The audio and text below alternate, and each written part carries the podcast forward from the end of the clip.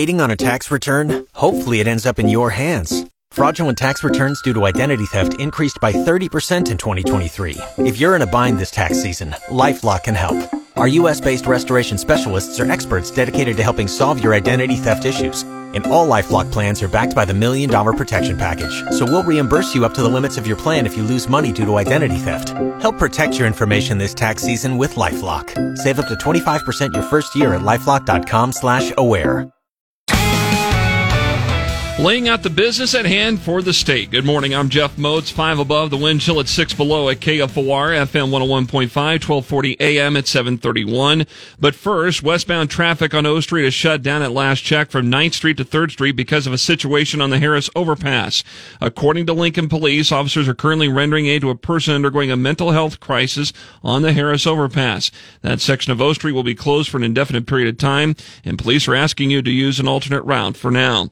Also, the smoky smell in North Lincoln this morning. That's due to a smoldering yard waste pile at the city's waste management facility north of 48th and Superior. LFR is on standby for now. Now to our top story. Reducing property taxes will be one of the major items Governor Jim Pillen will lay out in his State of the State address to Nebraska lawmakers later this morning. Pillen has said that lawmakers must lower the state's overall tax burden, widen the tax base, and end special interest tax breaks. He's wanting to cut the property tax bill by 40%. Elkhorn Senator Lou Ann Has proposed a state sales tax increase of up to one cent, raising the state sales tax rate, which excludes local sales taxes charged by cities, from 5.5% to 6.5%, 6.5 cents. Now, the governor's State of the State address is coming up at 10 o'clock this morning. New from the overnight, a garage fire late Wednesday night at a Southwest Lincoln home. LFR officials say the fire at Southwest 17th and West Lake Streets was seen by crews from three blocks away. Once crews got to the scene, they got a quick knockdown of the fire and got it under control in about 10 minutes. Most of the fire damage is to the garage. Nobody was hurt. What caused the fire is still under investigation. We don't know yet what caused a large fire Tuesday evening in a building ran by GTC, a commercial construction and excavating business near 112th and Waverly Road. It was a basically a commercial agricultural outbuilding that was fully engulfed in flames. Lancaster County Sheriff's Captain John Vick says the building is a total loss, with the building and contents worth about $1.1 million. The fire cause, again, being investigated by the state fire marshal. It appears to be accidental. Nobody was hurt. KFOR News Time 733.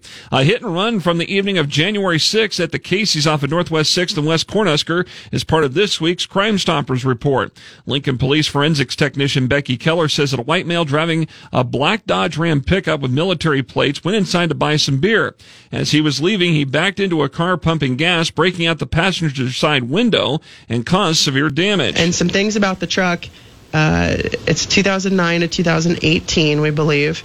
Uh, the military plates, and then it had some red and black tow hooks on the front, custom wheels, some fender flares. A photo of the truck and the suspect are up at KFORnow.com. A friendly reminder for you from Lincoln Police about street parking after the snow plows have been through.